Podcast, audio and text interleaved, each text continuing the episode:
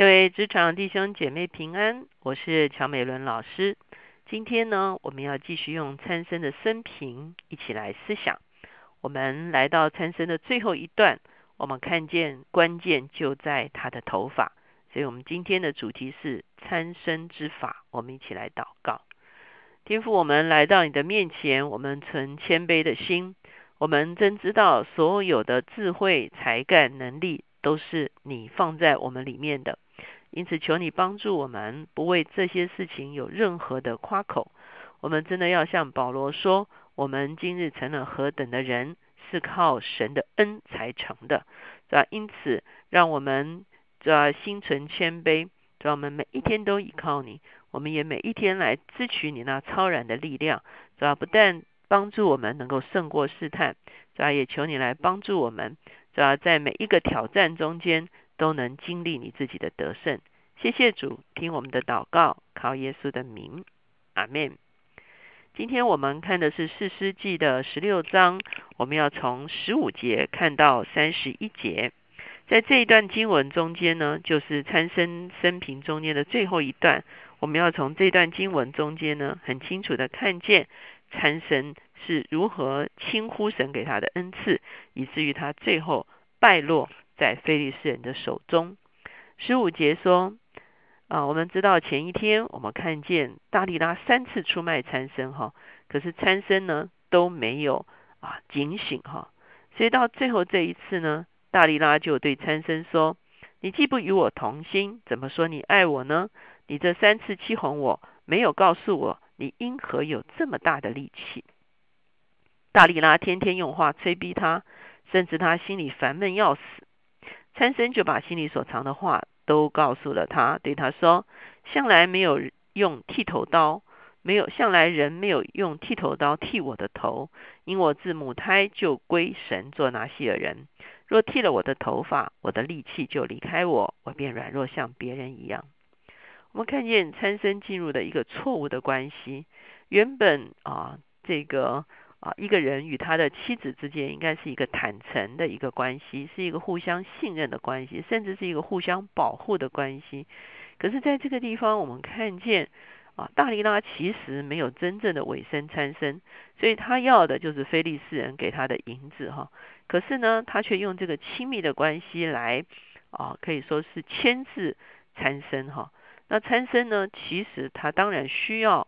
啊，如果他正常的有一个婚姻生活的话，他当然需要他的妻子是跟他同心的，而且呢，他也跟他的妻子是没有什么隐藏的。可是因为这是一个不正常的关系，所以大力拉借着情感牵牵牵制参生，参生最后呢，他就向大力拉坦诚。可是他难道没有发现前面三次大力拉其实都出卖他吗？他最后讲的说，就是这个头发的问题，因为他是拿西尔人，所以他头发从来没有剃过。大力拉见他把心中所藏的都告诉了他，就打发人到菲利斯人的首领那里，对他们说：“他已经把心中所藏的都告诉了我，请你们再上来一次。”于是菲利士人的首领手里拿着银子上到妇人那里，大力拉使参生枕着他的膝睡觉，叫了一个人来剔除他头上的七条发揪。于是大力拉克制他，他的力气就离开他了。大力拉说：“参生呐，菲利斯人拿你来了。”参生从睡中醒来，心里说：“我要像前几次出去活动身体。”他却不知道耶华已经离开他了。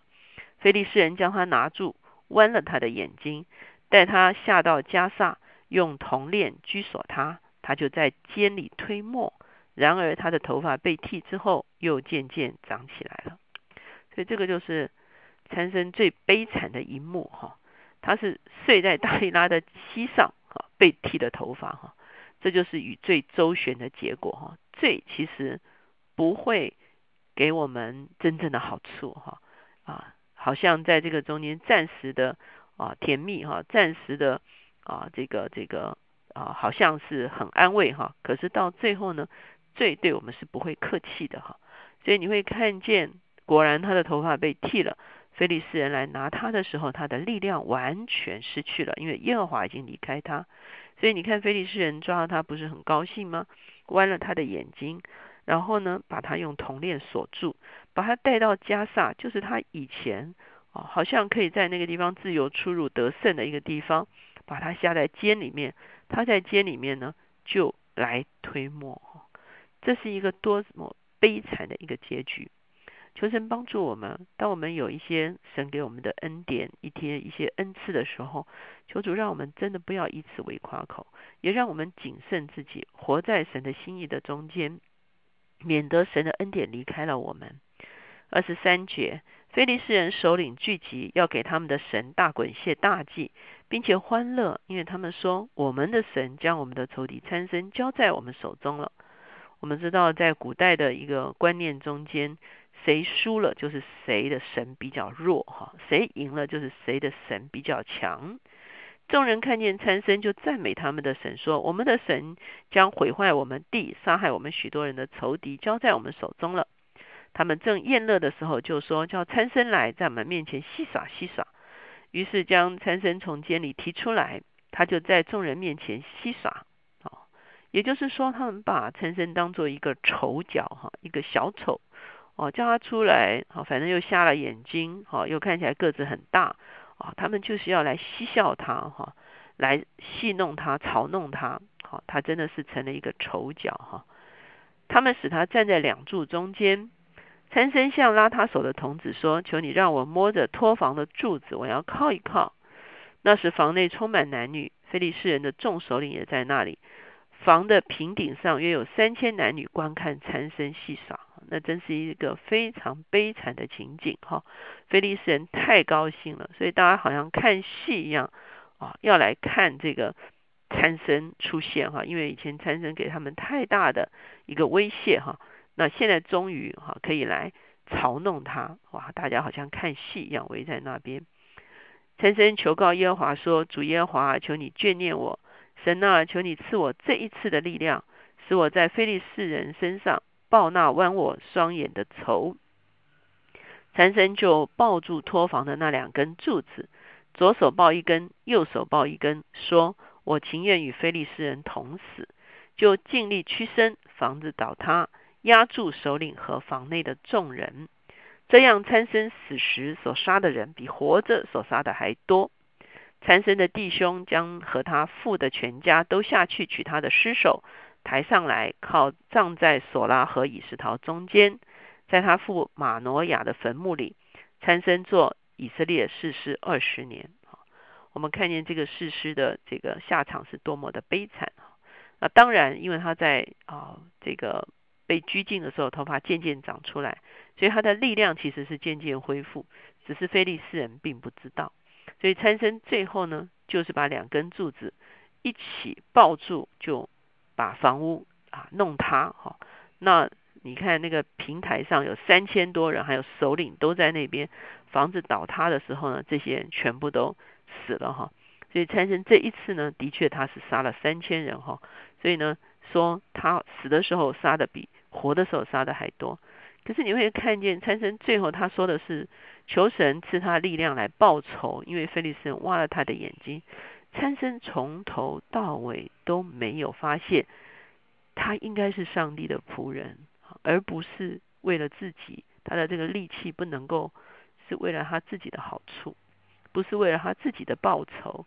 上帝给他力量，其实是让他带领以色列人，保护以色列人。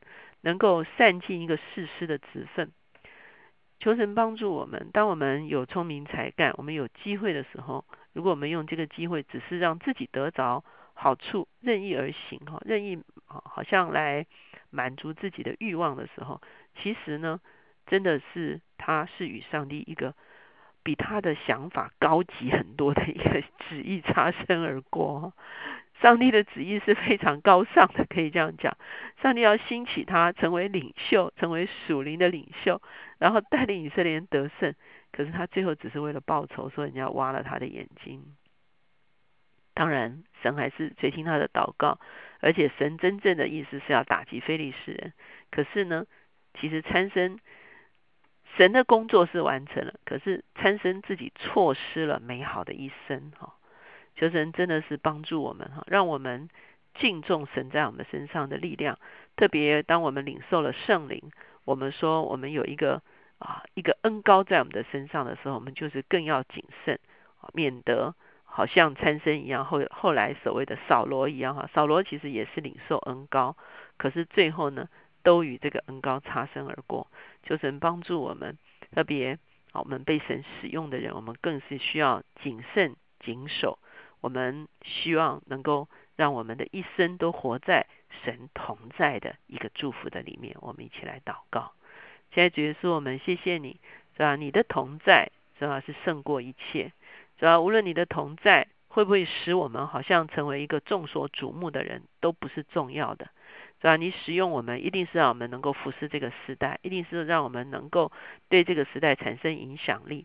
主要在这个我们服侍时代产生影响力的过程中间，你也会将我们所需的一切供应我们，就好像新约所说的，我们求你的国和你的义，这一切都要加给我们。